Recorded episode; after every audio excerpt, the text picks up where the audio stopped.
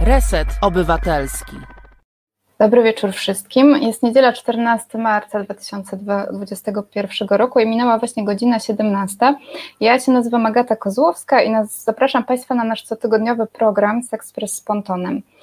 Zanim przejdziemy do tematu dzisiejszej audycji, to chciałabym jeszcze tylko przypomnieć Państwu, że Reset Obywatelski to jest miejsce dla wszystkich i także Państwo możecie tworzyć nasze e, programy, właściwie współtworzyć, e, chociażby przez udział w dyskusji na resetowym czacie.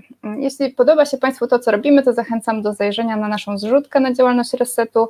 E, możecie również zostać producentami albo sponsorami naszych programów. E, moim dzisiejszym gościem będzie Natalia Miłuńska, która jest skarbnicą wiedzy na temat miesiączki. Jest edukatorką, niezależną ekspertką, twórczynią strony www.miesiączka.com i też twórczynią firmy Naja, która produkuje ekologiczne podpaski mm, i też jest członkinią okresowej koalicji. E, witaj Natalio, e, witam też Państwa tutaj na czacie. E, chciałam do, zapytać, czy, chciałaby, dzień dobry, czy, chcia, czy, chciałabyś coś dopowiedzieć do tego krótkiego opisu, bo, bo, bo, sporo pominęłam, ale może jest coś takiego ważnego, co w temacie dzisiejszej audycji, czyli miesiączki, yy, uważasz za, za ważne? Może to, że właśnie łączę taką naukową perspektywę, bo jestem antropolożką współczesności, antropolożką kultury, E, z praktyką. To znaczy, że od 18-20 lat zajmuję się tematem miesiączki, prowadzę wykłady, warsztaty i jakby też e, bardzo dużo się nauczyłam od kobiet i znam, wydaje mi się, dość dobrze sytuację wokół miesiączki w Polsce. Mhm.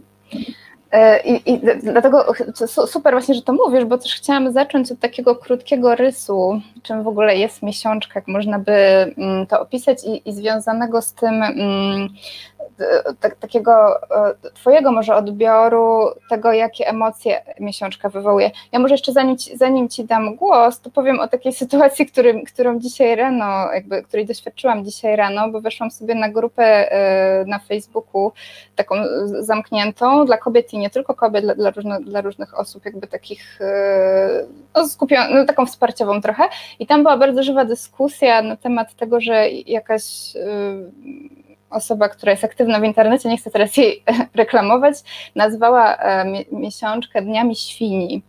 E, I, jakieś, i, to wywołało bardzo duże emocje, i jakoś miałam takie poczucie też właśnie, że, że, że, ten wybuch tych emocji jest też spowodowany z tym, że w ogóle wokół miesiączki jest nagromadzonych bardzo wiele rzeczy. Z jednej strony dużo emocji, a z drugiej strony dużo jakiegoś takiego tabu, czegoś o czym się nie mówi. Nie wiem, czy, czy masz po, podobne wrażenie, czy, czy jakoś podobnie to odbierasz? No, to na pewno jest tak, że y, to jest bardzo mocne doświadczenie, które dotyczy y, wielu osób, tak? Y, płynie z ciebie krew i to z twoich intymnych miejsc, więc to doświadczenie samo w sobie jest mocne, a to społeczne tabu, które mamy, kulturowe, ono mówi, że miesiączka nie istnieje, że nie wolno o niej w ogóle wspominać. Mówienie o miesiączce, a szczególnie pozytywne mówienie o miesiączce jest ryzykowne w naszej kulturze. I tak naprawdę od mogę powiedzieć, że tak od 3-4 lat zaczyna się to powolutku zmieniać, to znaczy w taki sposób, że w ogóle możemy poruszyć ten temat i nasza audycja na przykład jest możliwa, tak, nasza rozmowa. E, wcześniej 5-10 lat temu to było absolutnie niemożliwe. Nie było tutaj, mhm. Też widzę na czacie, tutaj e, dużo panów się przywitało i pan Michał napisał dziś audycja chyba dla pań. Ja sobie myślę, że nie tylko dla pań, czy dla przede wszystkim, e, przede wszystkim dla osób, które menstruują, dla osób, które mają miesiączki, ale nie tylko. Myślę sobie, że dla panów jak najbardziej, także zapraszamy wszystkich panów i też mam nadzieję, że to będzie takie otwierające też e, właśnie w tym sensie, że mężczyźni też mogą rozmawiać o miesiączce i też mogą pytać i dowiadywać się i to też może być dla nich interesujący temat. No, tym bardziej, że y, to nie o to chodzi, żeby zrobić jakieś getto osób miesiączkujących, prawda? Tylko o to chodzi, żebyśmy przestali się wstydzić, mogli rozmawiać o miesiączce jako o normalnym zjawisku. Y, być może y, osoby, które nie menstruują, tak, nie mają takiego mocnego doświadczenia, ale też mają często kobiety w swoim życiu, tak, czy osoby menstruujące w swoim życiu, które, które jakby no nie wiem, dobrze by było zrozumieć tak, ich doświadczenie, to po pierwsze, e, a po drugie też często mają doświadczenie seksualne związane z e, kochaniem się z kimś, kto jest w trakcie menstruacji, więc wydaje mi się, że tutaj e, jak najbardziej zaprosiłabym osoby wszystkie osoby. Ja właśnie sobie tak pomyślałam o takim edukatorskim doświadczeniu, jak e, się robi się edukację seksualną w szkole i rozdziela się te grupy na chłopców i dziewczynki i dziewczynkom mówi się o miesiączce, a chłopcom mówi się o, o polucjach na przykład, tak, że jakby w ogóle ten temat e, dotyczący drugiej strony nie jest poruszany i, i jakieś takie to jest przerażające trochę i, i właśnie wykluczające też, mam poczucie. No a efekt jest taki, że potem i tak wszyscy wiedzą, że jest coś takiego jak miesiączka, e, mm. choć e, nie do końca wiadomo, co to jest, tak? E, I potem efekt jest taki, że mm, chłopcy rzucają w dziewczynki tamponami albo krzyczą, ej, masz ciotę i to dla dziewczynek jest bardzo stygmatyzujące doświadczenie, bardzo często, tak, czy traumatyczne mm. nawet, ale no, to jest jeden z powodów, dla których ta sytuacja tak wygląda, no, to jest brak edukacji. A powiedziałabyś trochę też o takich kulturowych przyczynach, w sensie skąd w ogóle to tabu wokół miesiączki, dlaczego tak e, reagujemy, dlaczego tak reagowaliśmy? Od dawna przecież e, gdzieś tam w naszej kulturze jest to tabu obecne. I nie tylko w naszej chyba. E, to jest tabu, które się przewija przez różne kultury świata, ono jest mocniejsze albo słabsze, nie zawsze występuje. To, co wydaje mi się takie ciekawe, to to, że mm, na przykład Ruth Benedict, taka no, już historka antropologii, ona stwierdziła bardzo taką ciekawą korelację, to znaczy, że im bardziej wojownicza, agresywna jest y, kultura, im bardziej oparta na nierównościach społecznych, im bardziej hierarchiczna, tym bardziej stygmatyzuje się miesiączkę i uważa się za nieczystą.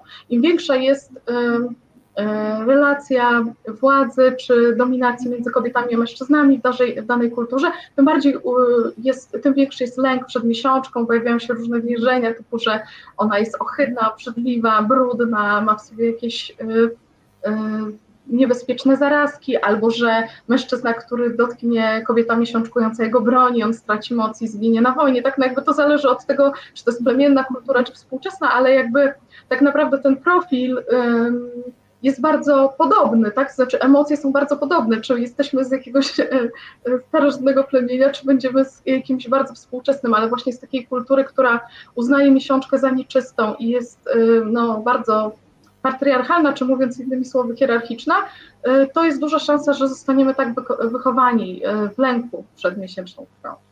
A to tak jakby chcieć odebrać kobiecie moc też, jakby chcieć sprawić, żeby ona była właśnie niżej i była podległa.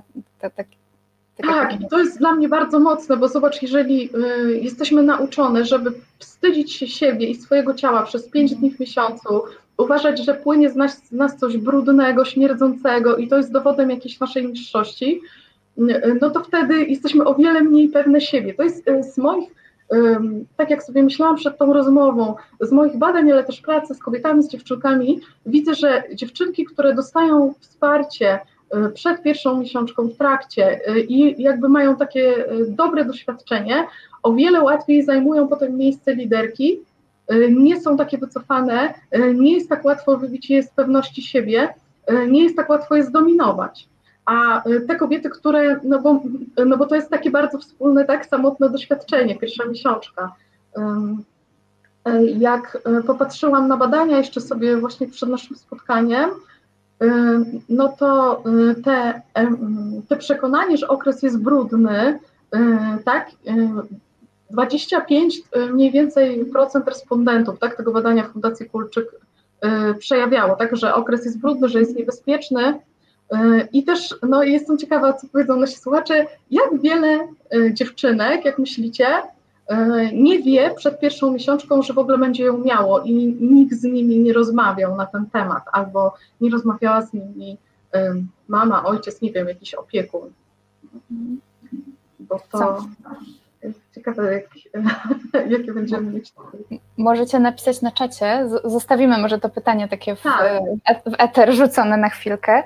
A, a, chciałam się przyjrzeć właśnie tym stereotypom y, wokół miesiączki. Y, chyba taki najpopularniejszy stereotyp to to, że y, w czasie miesiączki, czy, czy tuż przed, bo też jeszcze PMS pewnie można by doliczyć, czyli ten, ten syndrom przedmenstruacyjny, że kobieta jest wredna wtedy i że jak tylko kto, ktoś jest niemiły, to, to, to słyszy się często, a co ty okres masz, że tak się zachowujesz, że tak się złościsz.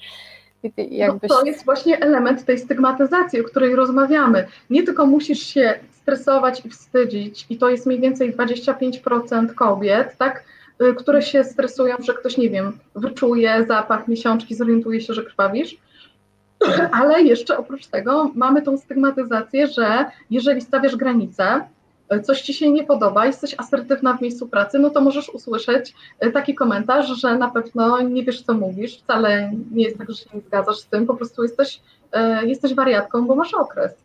Mm, I to jest bardzo mocny stygmat. E, kto chciałby coś takiego usłyszeć?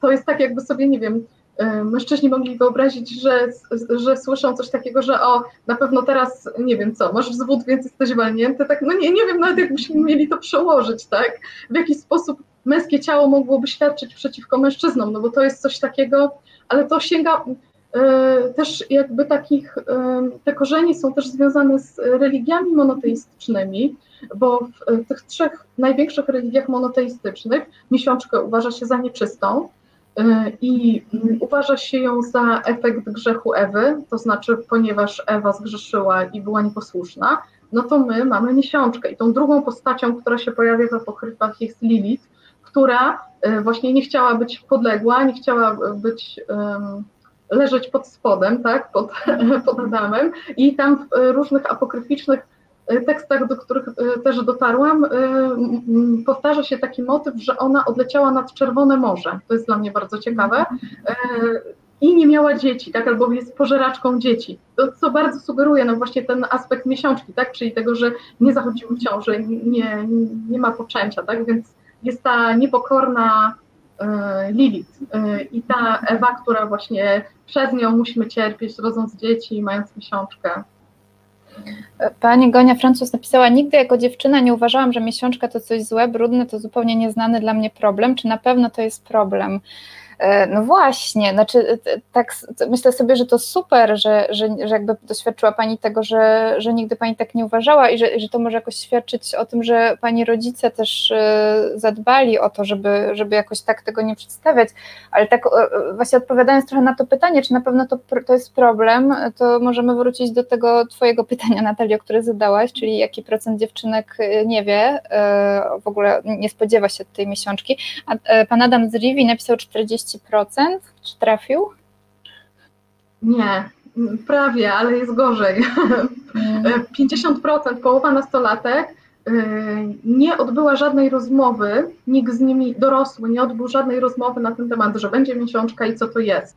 To jest, to jest naprawdę bardzo dużo.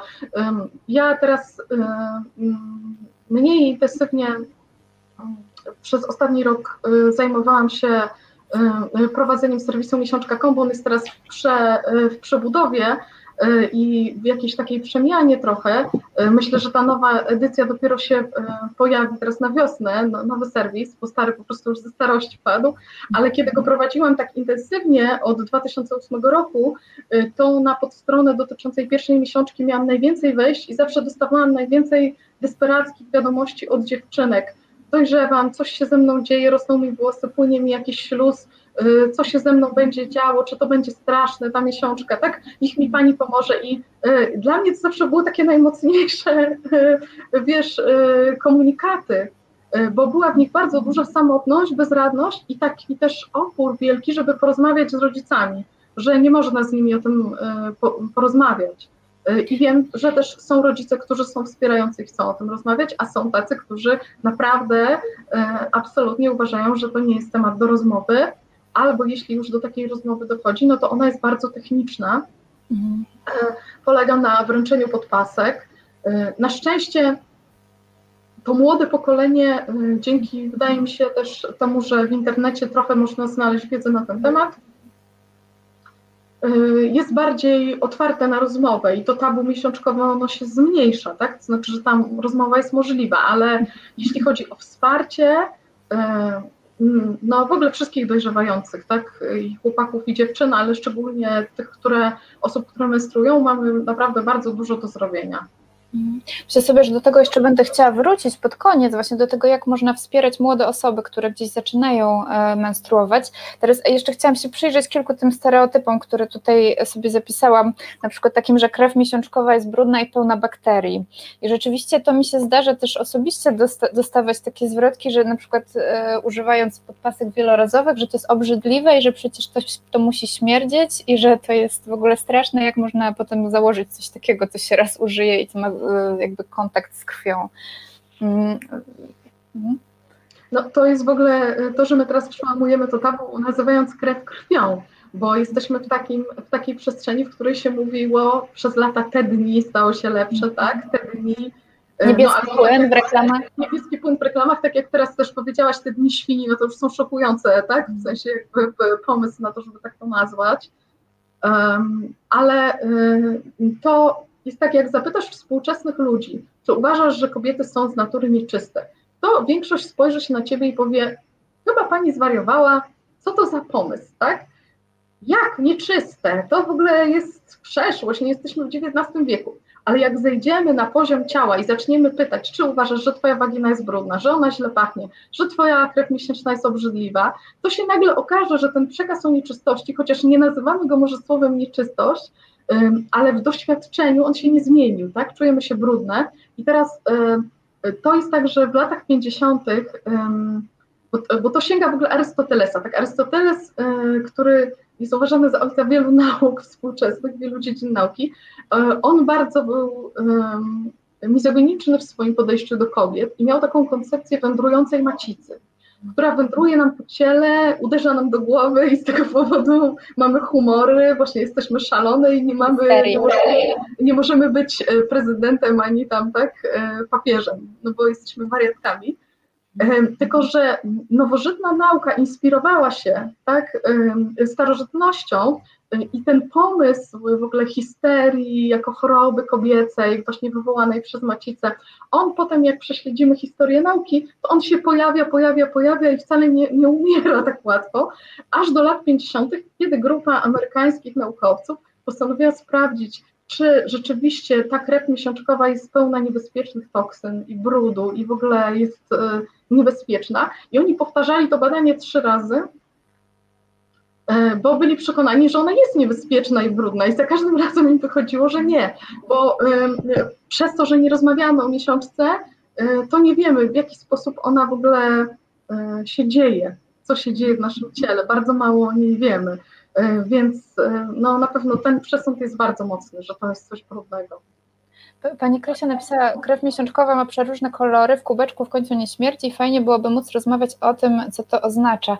E, ja to już sobie tak pomyślałam, znaczy nie wiem, czy, czy to słusznie czytałam, e, właśnie, że, że krew sama miesiączkowa jest e, aseptyczna, czyli że właśnie nie, ma tych bakterii, te bakterie się dopiero pojawiają, kiedy ona na przykład trafia na podpaskę i gdzieś tam miesza się z potem i z innymi wydzielinami ciała, że wtedy rzeczywiście może mieć ten zapach, ale że na przykład taka krew właśnie zebrana w kubeczku menstruacyjnym, o którym to którego też jeszcze wrócimy, jest właśnie taka totalnie pozbawiona i zapachu, i, i nieprzyjemnych jakichś takich e, elementów. No, krew tylko metaliczny zapach. To jest tak, mm. że krew jako taka, e, mm, bo co jest w krwi miesięcznej? Tak w ogóle zadajmy sobie to pytanie, mm. takie dosyć podstawowe. E, no, jest tam nasza krew, taka sama jak ta, co płynie nam przez mózg i przez serce teraz, kiedy rozmawiamy, tak? Ta sama krew.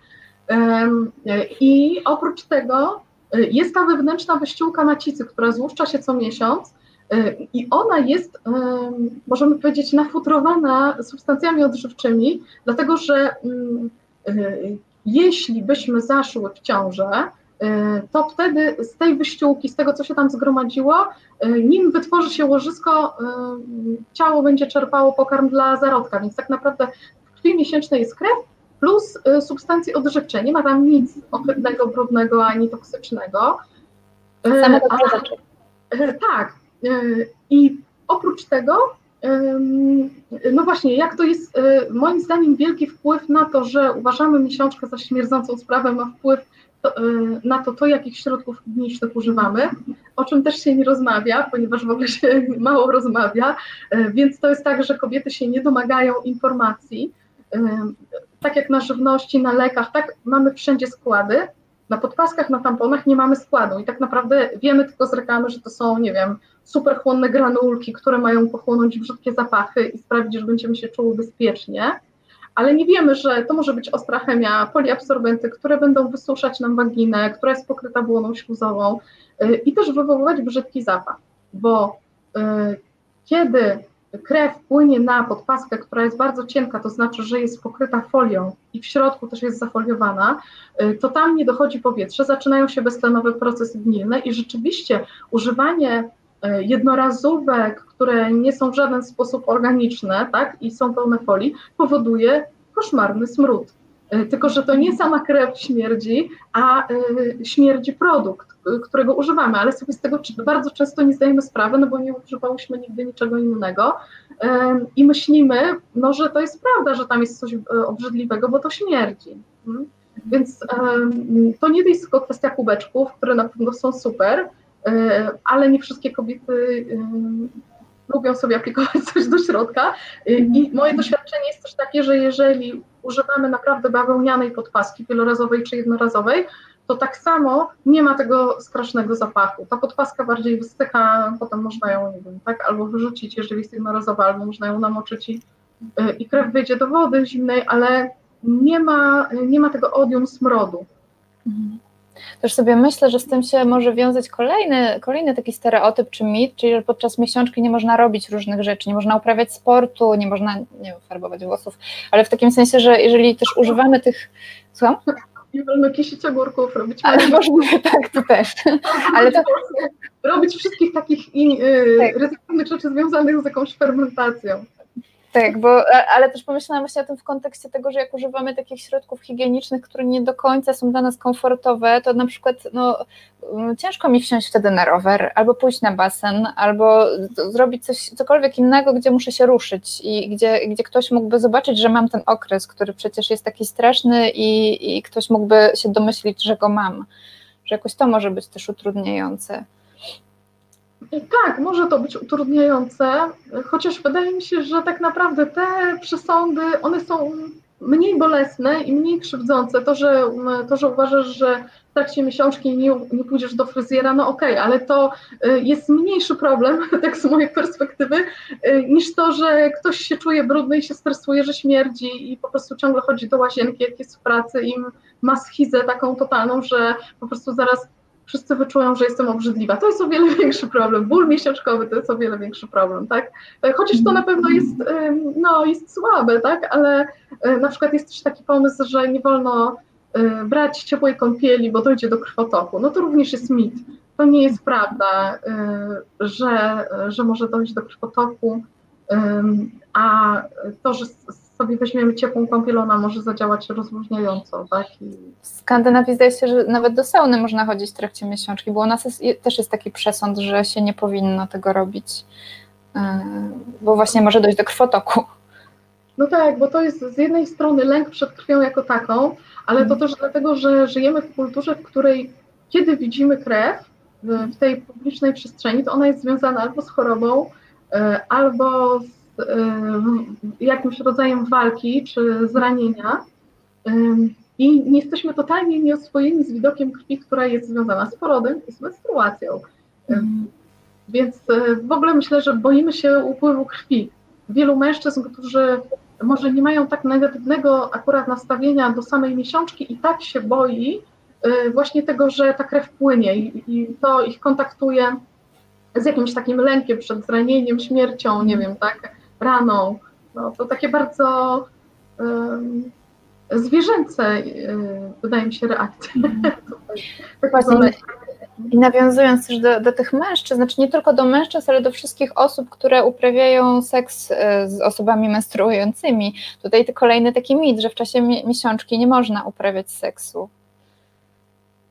Można, E, jeszcze jest taki bardzo mocny mit, że w trakcie miesiączki, jak się uprawia seks, nie można zajść w ciąży, więc to są jakby dwa mity, które się składają. Z jednej strony, że nie wolno, a z drugiej strony, że się wtedy nie zajdzie w ciąży, więc e, e, bywa tak, że przez dwa pierwsze dni miesiączki kobiety są obolałe i mm, jakby nie mają ochoty na seks, tak? Bo można po prostu nie mieć ochoty mieć mieć bardziej właśnie potrzeby termofora, tego, żeby nas ktoś przytulił i, i wcale nie mieć ochoty na seks, ale bardzo dużo kobiet, które zaczynają obserwować swój cykl i jakby żyć świadomie ze swoim cyklem e, menstruacyjnym, e, doświadcza nieprawdopodobnego wybuchu energii seksualnej trzeciego dnia i bardzo intensywnych orgazmów i w ogóle bardzo intensywnych takich zmysłowych rozkoszy, więc y, y, tak naprawdę to jest, no to jest mit.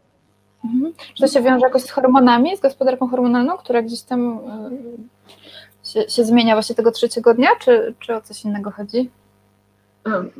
Myślę, że może, tak, że, że zaczyna się nowy cykl i jakby zaczynają pracować jajniki i jakby rozpoczyna się tak, no, nowy, e, ale też wydaje mi się, że jeżeli mm, pozwalamy sobie cyklicznie na odpoczynek, no to wtedy też jest tak, że po prostu, no to jest tak jak po takiej nocy głębokiego snu, albo nie wiem, po weekendzie totalnego resetu, tak jak sobie pozwolimy na po prostu total slow, dobre jedzenie, nie wiem, dużo snu, kąpiel i tak dalej, no to miesiączka tak naprawdę, e, jeżeli nas nie boli, jeżeli się jej nie wstydzimy, e, potencjalnie jest takim mega regeneracyjnym doświadczeniem.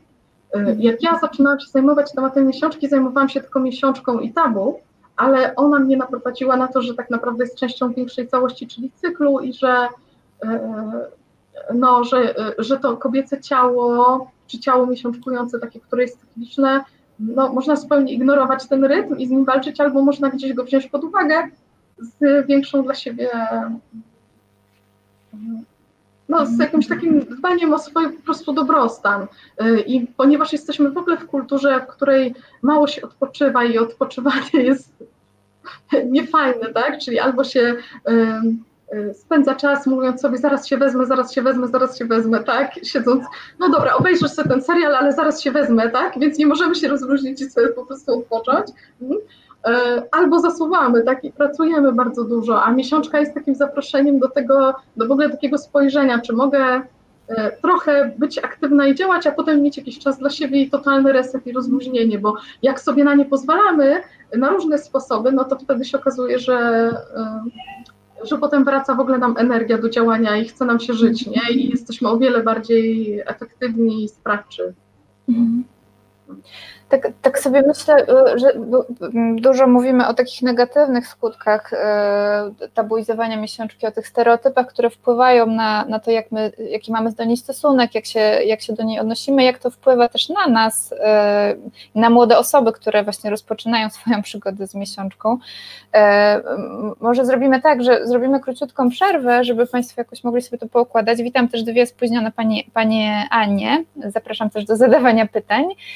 Zrobimy sobie sobie króciutką przerwę i wrócimy do tematu jeszcze z takiej o, o ubóstwie menstruacyjnym. Chciałam z tej strony na to spojrzeć, a później spróbujemy spojrzeć na pozytywy, w sensie postaram się już tak, żeby Państwo mogli też coś wyciągnąć pozytywnego z tej dyskusji. Także zapraszamy na przerwę. Reset Obywatelski. Słuchasz Resetu Obywatelskiego. Reset Obywatelski działa dzięki Twojemu wsparciu. Znajdź nas na zrzutka.pl. Witamy ponownie po krótkiej przerwie. Seks przez pontonem i rozmawiamy o miesiączce. E, tak jak tutaj na samym początku naszej audycji Państwo pisali e, o swoim zdziwieniu tym, że tak wiele dziewcząt e, nie wie, dziewcząt czy osób właśnie, które zaczynają menstruację, nie wie o tym, że ta menstruacja może się pojawić, nie ma jakiejś takiej podstawowej wiedzy. Tak sobie myślę, że to ubóstwo menstruacyjne jest takim tematem, który może budzić podobne zdziwienie o co chodzi? Chciałabyś powiedzieć kilka słów o, o czym jest ten, ten termin? Jakby... No, sam termin on jest taki nie do końca doprecyzowany, ponieważ y, część osób rozumie je w taki sposób, że ubóstwo menstruacyjne to jest jakby y, trudność z dostępem do środków higienicznych y, i że są osoby ubogie bądź w trudnej sytuacji życiowej, które nie mogą sobie pozwolić na zakup środków higienicznych albo mają utrudniony dostęp. I jest to pewien ruch oddolny społeczny, który na przykład reprezentuje różowa skrzyneczka, tak, czy akcja menstruacja, y, które, które próbują to zaadresować i coś zmienić, tak, to znaczy, żeby te, y, te podpaski, czy tampony, czy kubeczki menstruacyjne, żeby one były dostępne. Bardziej szerzej, szerzej mówi się też o tym zjawisku um, mówiąc w ogóle o braku dostępu do wiedzy, o braku edukacji, tak, że to ubóstwo menstruacyjne jest też takim trochę naszym ubóstwem naszej wiedzy i zgadzam się z tym, że tak jest, po prostu jako społeczeństwo jesteśmy, cierpimy na ubóstwo menstruacyjne. I właśnie dlatego między innymi powstała ta okresowa koalicja, mhm. w której działa ileś organizacji, ale też aktywistek, takich jak ja, menstruacyjnych, tak, i jednym z tych głównych celów koalicji menstruacyjnej jest takie wspólne działanie na rzecz likwidacji ubóstwa menstruacyjnego w Polsce.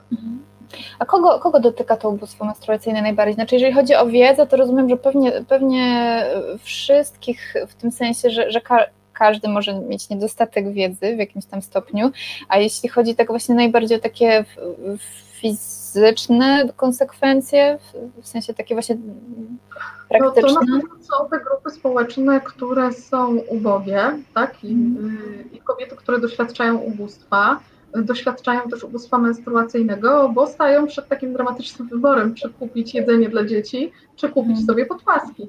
Więc e, tutaj mówimy o takich grupach, mówimy też o osobach w kryzysie, o tych, które doświadczyły przemocy, nie wiem, uciekają tak od e, z przemocowej sytuacji, nie wiem, z partnerem, tak, rodzinnej. E, to są, to są też kobiety osadzone w więzieniach, bo tam jest utrudniony dostęp. Są to osoby bezdomne, tutaj Barka działa na ich rzecz, bo to bo to jest takie właśnie połączenie. Z jednej strony bardzo potrzebujesz tych podpasek czy tamponów, a z drugiej strony totalnie wstydzisz się o tym powiedzieć. Jest to bardzo upokarzające, że cię nie stać, ale też wiele kobiet się wstydzi w ogóle kupować. Teraz i tak jest lepiej i mm, dzięki reklamom, chociaż można mi zarzucić, że pokazują niebieski płyn i jakby pogłębiają ubóstwo menstruacyjne, no to jednak one przełamały to tabu na tyle, że w ogóle same podpaski, może nie krew, ale podpaski przebiły się do świadomości społecznej. One istnieją, to już wiemy, tak jak społeczeństwo. E, więc mniej się wstydzimy kupować. Niemniej jednak to jest problem. Jest to też problem w szkołach e, dla dziewcząt, które są z ubogich rodzin, E, ale też w ogóle sama sytuacja w szkołach jest trudna, stygmatyzująca dla wszystkich menstruujących osób, dlatego że w toaletach często toczy się życie towarzyskie, nie ma papieru toaletowego, nie ma koszy zamykanych. No, jakby trudno jest i zmienić podpaskę spokojnie, i też jeżeli jej nie mamy, no to to jest problem. Tak. Ja sobie pomyślałam też o takiej historii, które, znaczy takich historiach właściwie, które czytałam właśnie, które też mi się wydaje, że są związane właśnie z ubóstwem menstruacyjnym. To były historie dzie, dziewcząt, czy chyba, dziew, chyba tylko dziewcząt, ale może też jakichś innych osób, które y, właśnie menstruują, które opowiadały o tym, że ich, y, w ich domach jakby one mają dostęp do środków y, higienicznych, ale mają takie poczucie, że na przykład dostają te środki takiego gorszego sortu, że mama to sobie kupuje jakieś super podpaski, a, a mi to kupuje jakieś takie gorsze, no bo przecież ja to dopiero zaczynam menstruować, więc jakby nie muszę tam specjalnie jakoś być w tym zakresie zadbana. Czyli jakby jest dostęp, ale z takim troszkę przekazem, że no, że ty to jeszcze masz czas, nie musi to być jakiś czas w twoim życiu, który, który jest bardzo wymagający, bardzo zadbany, tak? Tak, a też jest taki aspekt tego związany z, ze zdrowiem bo e, poza tym, czy mamy w ogóle dostęp do środków klinicznych, czy nie, czy nas na nie stać, albo właśnie czy mama nam kupi, takie bądź inne, to jest jeszcze taki bardzo duży problem tego, że e, produkcja podpasek tamponów jednorazowych nie podlega żadnym regulacjom prozdrowotnym, nie muszą one spełniać określonych standardów. To znaczy, współcześnie już nie wolno chlorować na terenie Unii Europejskiej, bo chlorowanie jest bardzo toksyczne, ale bardzo dużo produkcji się odbywa poza granicami Unii, tak? I jakby nie mamy tutaj regulacji, e, nie muszą producenci opisywać produktu, nie muszą pisać składu, nie muszą pisać składu chemicznego. Nie wiemy, ile poliabsorbentów tam mamy, ile mamy tam chemikaliów w tych, w tych produktach Y, w jaki sposób one będą oddziaływać na naszą błonę śluzową, czy będą ją podrażniać, czy będą ją wysuszać, y, czy będą podnosić nam ryzyko raka, a to, y, to jest dla mnie jeden właśnie z takich ważnych efektów tego ubóstwa menstruacyjnego. No, swojego czasu tampony wywoływały syndrom szoku toksycznego, bardzo groźną chorobę, ale to nie jest tak, że teraz tampony są pozbawione tych substancji wywołujących syndrom szoku toksycznego. E, po prostu ich jest mniej. co nie znaczy, że używając ich przez wiele lat nie będziemy cierpieć na negatywne konsekwencje, takie jak wysuszenie, powracające zapalenia, a nawet zmiany w kierunku raka więc e, raka sromu, jak to się nazywa w medycynie, powiedzmy ładnie raka waginy, tak, no, a żadna z nas nie chciałaby mieć ani powracających problemów zdrowotnych, ani przesuszenia, ani tym bardziej raka, więc um, to jest też taki efekt tego tabu, tak, że nie rozmawiamy o środkach higienicznych. Dla mnie to na przykład było jedno z takich ważnych powodów, dla których zaczęłam się zajmować tym tematem. Mhm. Właśnie to, to, tutaj zaraz będę się chciała przyjrzeć temu, jakie mamy alternatywy do tych e, takich klasycznych środków. Jeszcze chciałam Cię dopytać o tą różową skrzyneczkę, jak ona działa, jak, na czym polega, gdzie można je spotkać, różowe, te różowe skrzyneczki.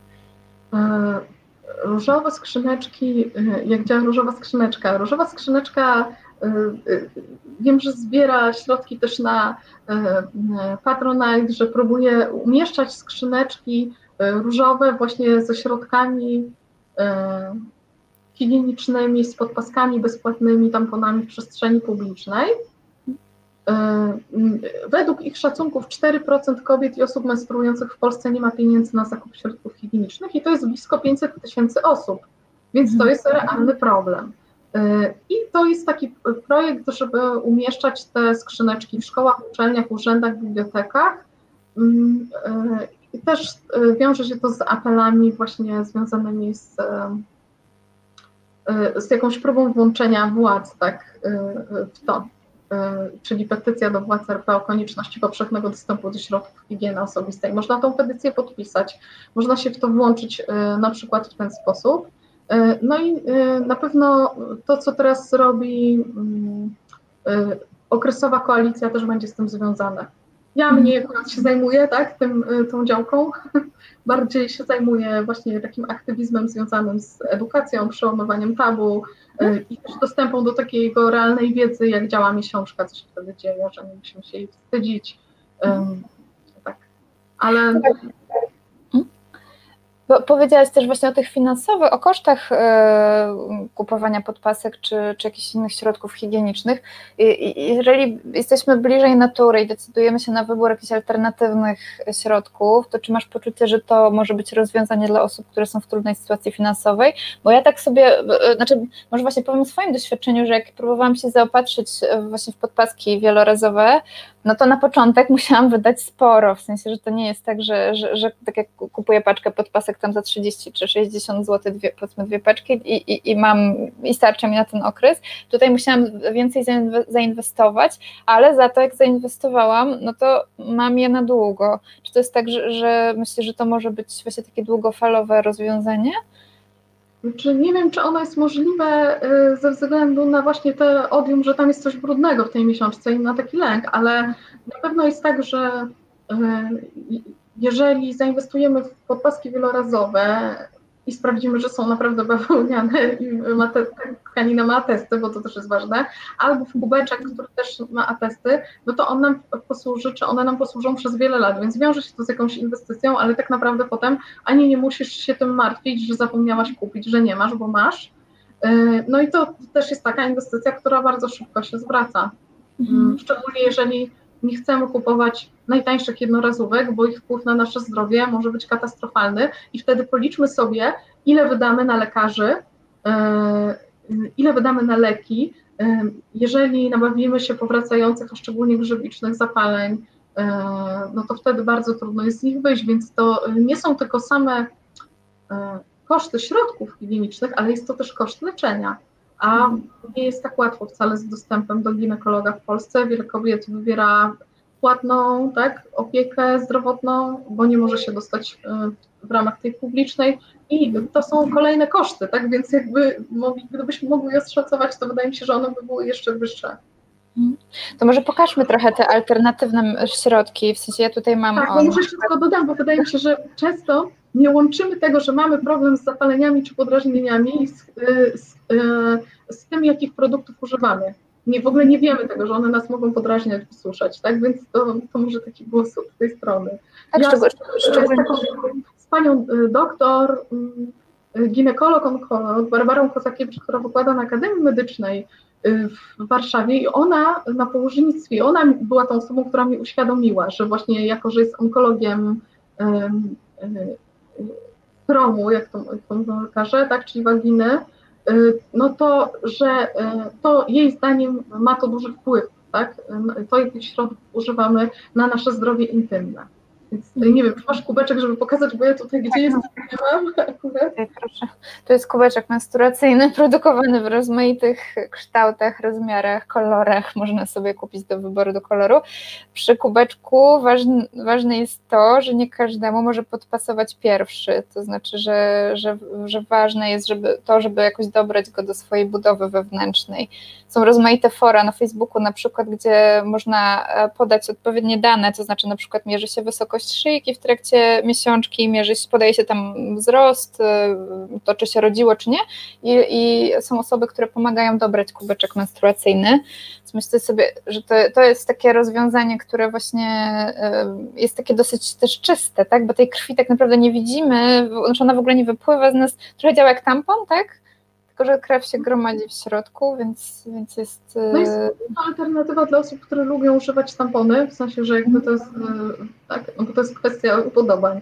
E, tak. I wydaje mi się, że, no tylko też trzeba zawsze pamiętać, że kiedy zmieniamy kubeczek, to nie możemy tego robić w, bardzo, w publicznych toaletach e, i potrzebujemy zachować dużą higienę. Tak. Tak. Nie można go włożyć do środka brudnymi rękami, bo to może. No, bo można doprowadzić do zakażenia, tak jeżeli się jest, wychodzi z toalety i ma się bakterie na, na ręce. E, mam jeszcze inną alternatywę dla tamponu, to jest coś, co pokazywałam też w zapowiedzi. I właśnie tutaj mam trochę wątpliwość, może mi to rozjaśnisz, bo ja w ogóle przyznam, że byłam zachwycona tym, tym czymś. To jest gąbeczka menstruacyjna, która jest zrobiona z naturalnej gąbki. Ona teoretycznie jest jakoś tam odkażana, natomiast rzeczywiście e, spotkałam się z artykułem w internecie, znaczy z jakimś badaniem w internecie, które mówiło o tym, że tam mogą być jeszcze jakieś drobnoustroje, wirusy czy bakterie, które można sobie wprowadzić do pochwy. I teraz e, właśnie nie wiem, na ile to badanie było wiarygodne, bo to parę lat temu czytałam. Mm. Znaczy, mi się wydaje, że to jest właśnie kwestia lepszych badań, których nikt nie zrobił. Być może mogą być. Na pewno jest zdrowsza gąbka e, odkażona niż e, tampon, e, który nie ma atestów i który e, i na to są badania, i pokazu- które pokazują, że dochodzi do inkorporacji włókien tamponów, ścianki pochwy, tak, że bardzo wysusza tampon, tak, i ym, no, ale ja na przykład nie używam gąbek. Myślę, że to jest kwestia, kwestia upodobania. Tak. Właśnie ja uwielbiam. Ścianki miały, miały jakieś takie papirusowe, tak, rozwiązania. Z papirusu robię sobie takie gąbki. No ja właśnie uwielbiałam tą, tą gąbeczkę, ale po, po, po, tym jak przeczytałam to badanie, no stwierdziłam, że nie włożę jej więcej nigdzie. Znaczy to akurat nie wiem, czy to była ta, czy jakaś inna, nie wiem, co Państwu pokazuje, ale, ale w sensie było to dla mnie takie super komfortowe, e, także... Na pewno jest to miłe, bo to jest, e, bo to jest coś miękkiego, prawda? Tak, I jest, tak, wkładasz sobie nic, co Ci się tam otwiera, mimo że wiele kobiet, które uważa, używa kobeczka, twierdzi, że potem tego nie czują, tak? Ale e, no... Pani Krysia ma pytanie a propos podpasek wielorazowych. Czy te piękne wzory nie będą okropnie wyglądały zaplamione i jak długo można chodzić w jednej takiej podpasce? I czy nie jest w niej mokro? Pokażę może kilka, tu są piękne wzory akurat. No to ja też może pokażę. Mam tutaj różne wzory, y, to właśnie najowe. Y, I teraz tak, y, to jest tak, że żeby podpaska wielorazowa nie przeciekała, to ona potrzebuje mieć specjalne frotę w środek wszyte, tak ja w każdym razie uważam, bawełniane, o dobrym splocie y, i lepiej, żeby była czerwona, y, czerwona, czarna, wzorzysta, ciemna, tak.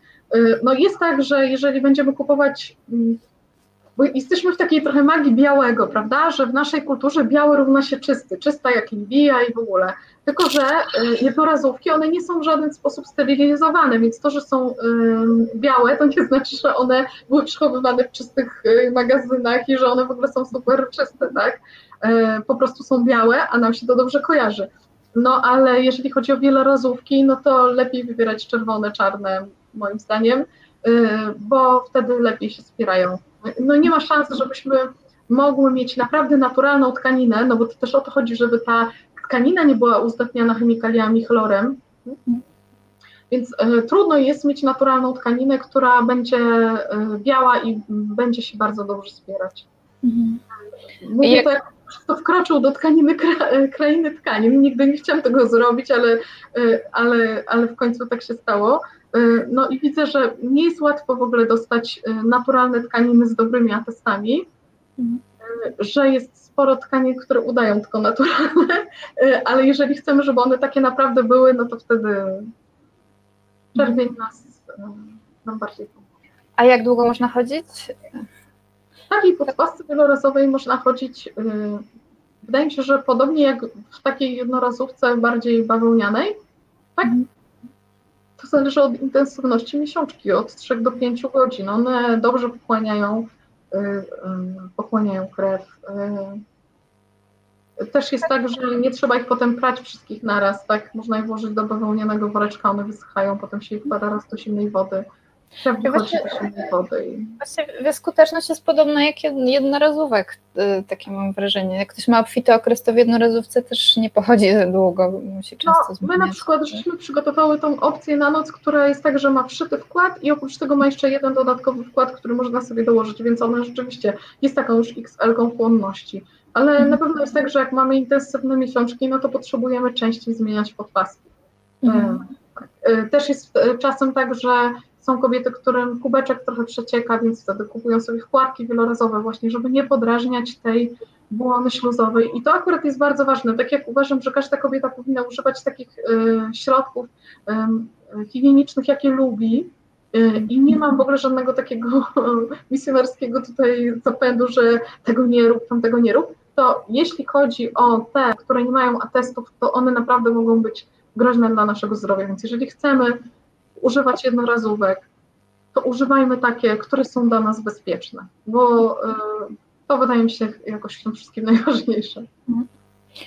E, jeśli chodzi o alternatywy, to jeszcze mamy majtki menstruacyjne, których niestety nie posiadam. Bardzo bym chciała sobie kupić, ale właśnie e, nie, nie, nie wiem, czy coś. No właśnie mnie nie przekonują majtki menstruacyjne, dlatego że e, one mają ograniczoną chłonność. Jeżeli wychodzisz na cały dzień, to co? Będziesz ściągać spodnie w łazience i zmieniać majtki? W sensie, że to nie jest wygodne.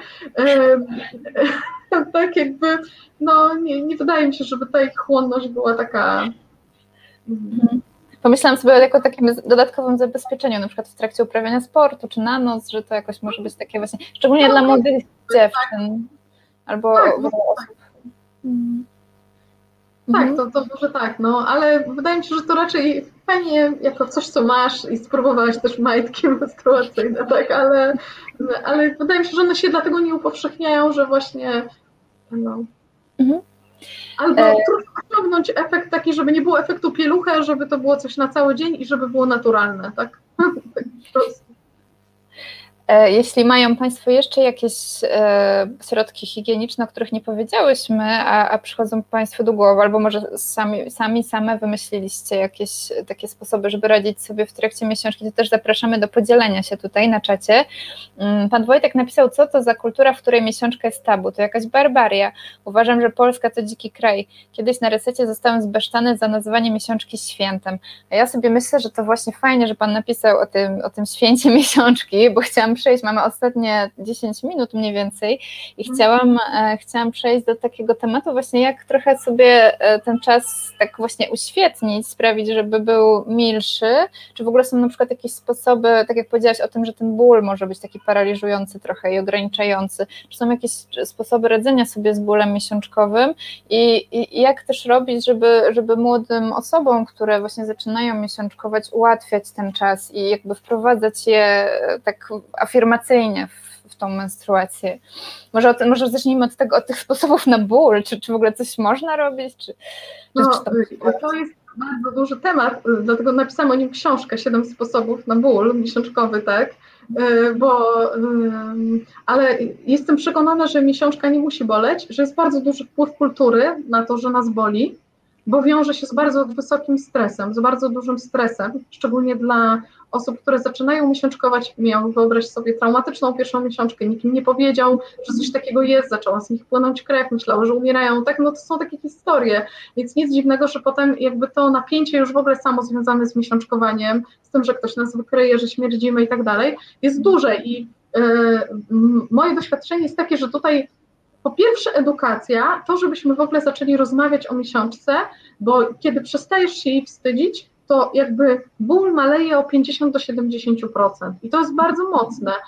I tutaj oprócz tej pracy, którą ja wykonuję, na pewno też jest Pani Miesiączka, fajny profil mi się wydaje na Instagramie dla młodych osób. Jest Basia Pietruszczak, która teraz razem działa w Pani Miesiączce, ale też Wiem, że wydaje książkę o ciało pozytywnym dojrzewaniu, więc na pewno to są takie rzeczy, od których fajnie jest zacząć, bo kiedy się oswoimy z miesiączką, to w ogóle rozmawianie o niej jest sposobem na likwidację bólu. Jeżeli, to dla mnie było bardzo mocne, ale to, że przełamujemy tabu i nie rozmawiamy w taki sposób, że spotkamy się wszystkie i powiemy, ale beznadziejna ta miesiączka, o nie cierpię jej, o chydna, tak? To nie, to nie zadziała, to, to jakby proszę nie sprawić zmiany, nie przynieść, ale to, że w ogóle z jakąkolwiek bliską nam osobą porozmawiamy o naszym doświadczeniu, to już jakby y, obniży nam poziom stresu i, y, i naprawdę bardzo dużo zmienia. Druga rzecz, taka bardzo ważna, y, to są kwestie diety, ponieważ E, prostaglandyny 2-alfa wywołują bolesne skurcze macicy i teraz możemy mieć na to wpływ przez dietę, e, żeby mieć ich mniej, nie mieć tego stanu zapalnego w macicy. E, I to jest taka, taka dieta, która wyklucza słodkie jogurty i słodki nabiał, więc to jest bardzo często dieta nastolatek. Ta sałata, słodki jogurt i do przodu. No i to to są bardzo dobre badania, które pokazują, że właśnie taki nabiał, ale też mleko w ogóle jako takie, tak, mleko UHT, ale y, też czerwone mięso, także one jakby powodują, że wzrasta poziom tych substancji i ciepłe śniadania zimą są super rozwiązaniem, w ogóle jedzenie ciepłych posiłków, mniej wysoko przetworzonej żywności, mniej tłuszczy trans, to naprawdę bardzo zmienia sytuację. A jeszcze tutaj, przepraszam, tak widzę, że, że się pojawiają nowe, nowe propozycje na, w trakcie miesiączki. Pani Barbara napisała, cieszę się, że obecnie jest tyle możliwości, ja w czasach PRL-u ciałam ręczniki i prałam, nie było nic, ale to takie sobie, myślę, takie prekursorstwo trochę wielorazowych podpasek, że gdzieś... No tylko, że nie takie wygodne i nie tak, takie miłe. tak. E, I pani Iza napisała jeszcze o free bleedingu, tak, to nie środek higieniczny oczywiście, ale bardzo uświadamiające doświadczenie, daje nową perspektywę w samoświadomości miesięcznej, czyli tak w skrócie free bleeding, czyli chodzenie bez e, żadnych, czy pozwalanie krwi płynąć mm, wolno. To jest na pewno mocne doświadczenie. Tak. Myślę sobie, że warto się przygotować do niego wcześniej, to znaczy, chociaż słyszałam od osób, które jakoś próbowały robić to w domu, że, że właśnie największą obawą było to, czy nie zaplamią czegoś, czyli na przykład nie usiądą na kanapie nie zostawią plamy i że właśnie jakoś tak to e, działało, że, że to się nie działo, że, że ta krew jakoś tak się zgrywała z ciałem, chociaż pewnie, pewnie też może się różnie zdarzyć, no ale, ale że jakieś takie to było właśnie uwalniające doświadczenie. No myślę, że to jest uwalniające doświadczenie, dlatego że właśnie przełamujemy tabu i oswajamy się z widokiem mhm. naszej własnej krwi, mm. z tym, że ona jest czerwona, że może być naprawdę bardzo ładna, że można ją lubić, że to może być przyjemne doświadczenie. E, oprócz tego, co mówiłam o diecie i o, mm, i o rozmowie, o przełamywaniu tabu, bardzo jeszcze są takie dwie ważne czynniki związane z bólem, moim zdaniem. Y, jeden to jest w ogóle taki rodzaj ruchu, który nam rozluźnia brzuch. Jeżeli żyjemy w kulturze, w której mamy nie mieć brzucha, a szczególnie dziewczyny mają nie mieć brzucha, mają mieć wciągnięty, płaski, wklęsły brzuch, y, to jakby mamy bardzo napięte. To jest też, jak się porozmawia z y, uro, ginekologami, tak, z fizjologami, to, to też to samo powiedzą, że te zewnętrzne mięśnie macicy, na macicy, tak, miednicy mamy bardzo napięte, yy, mamy bardzo, yy, tak, więc tutaj wszystkie te ćwiczenia, które sprawiają, że się rozluźniamy, takie roz, formy tańca, ale też takie formy ćwiczeń, które sprawiają, że jakby rozpuszczamy te napięcia i nie jesteśmy po prostu tak straszliwie ściśnięte, tak, bo jeżeli tu jest taki totalny ścisk w dole brzucha, no to w tym momencie jak jest miesiączka, to, to następuje kolizja i ona jest bardziej bolesna, i ostatni taki element, który naprawdę jest bardzo ważny, chociaż y, myślę, że jest obarczony bardzo dużą ilością nieporozumień, to jest właśnie to, żeby sobie uświadomić, że y, można trochę współpracować z tym swoim cyklem, czyli odpocząć trochę przed miesiączką i w trakcie, a więcej działań sobie przesunąć na ten czas po miesiączce, przed owulacją, w owulacji, bo wtedy rzeczywiście hormonalny układ nam pomaga, bo wzrasta nasza odporność na bodźce,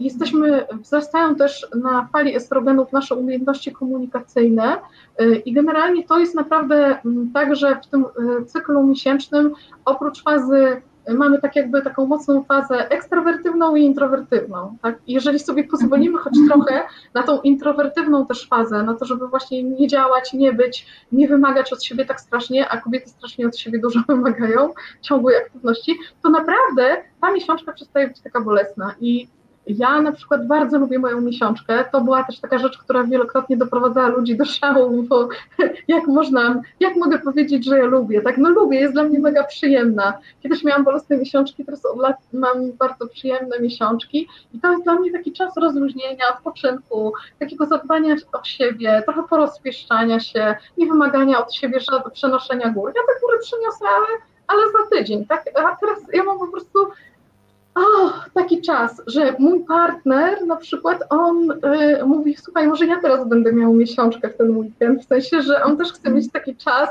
y, takiego totalnego chillu, no, po prostu. Te, te, tak sobie, tutaj nam się czat też bardzo rozgadał, czytam tutaj o kłębach waty, o przytych gazą, wata, wacie w siateczce. Mhm. Mhm. to jest trauma PRL-u, to straszna wata, która tam się potem czepiała albo zlepiała się, tak? To... Mhm. Pewno są traumatyczne wspomnienia. Tak, musimy niestety kończyć, bo za chwilę będzie następna audycja, na którą też bardzo serdecznie zapraszamy. Tak jak wspomniałaś tutaj, mówiąc właśnie o tym, że, że ta edukacja i to mówienie jest takie ważne i rozmowy też z młodymi osobami. Ja mam jeszcze jedną książkę, e, tutaj tak mam okres A co, Clary Henry, którą też polecam, właśnie w takich, e, zresztą bardziej dla, dla młodych osób może, chociaż dla starszych, może też jakieś ciekawostki można tu znaleźć. Ty wspomniałaś o książce Basi Pietruszczak też e, o dojrzewaniu, więc to są na pewno, e, na pewno w tą stronę polecamy, żeby sięgać i... i ja też żeby... polecam te siedem skutecznych sposobów na tak, no. Temat, tytuł jest niby długi, ale to jest taka w ogóle rozmowa e, między Woką i Niską, która się zajmuje seksualnością kobiet, mną na temat właśnie nie tylko przyczynu bólu, ale myślę, że szeroko pojętej ciało pozytywności. Mhm ja, ja, tak, ja tak sobie po, pomyślałam też, że znowu nam zabrakło trochę czasu, w sensie, że rozgadałam się o tych stereotypach i tych mitach i tych złych rzeczach, a zabrakło nam znowu czasu na afirmację, a chciałam, żeby tego było więcej. Może kiedyś wrócimy po prostu do tej rozmowy, bo widzę, że, że czat tutaj... Może trzeba zrobić po prostu rozmowę o... Yy, Pozytywnych, tak. tak? I, yy, I o tym, yy, jak to wygląda, co jest potrzebne. Tak? Może mm -hmm. potrzebujemy więcej czasu. Dokładnie. No dziękuję Ci w każdym razie za tą rozmowę. Państwo mogą kontynuować jeszcze potem dyskusję pod, pod linkiem na YouTubie, także już e, nas nie będzie, ale, ale zawsze może dodać jakiś komentarz. Także dziękuję Ci bardzo i zapraszamy na następną audycję Resetu, która się za chwilkę zacznie. Dzięki, dobranoc. Reset Obywatelski.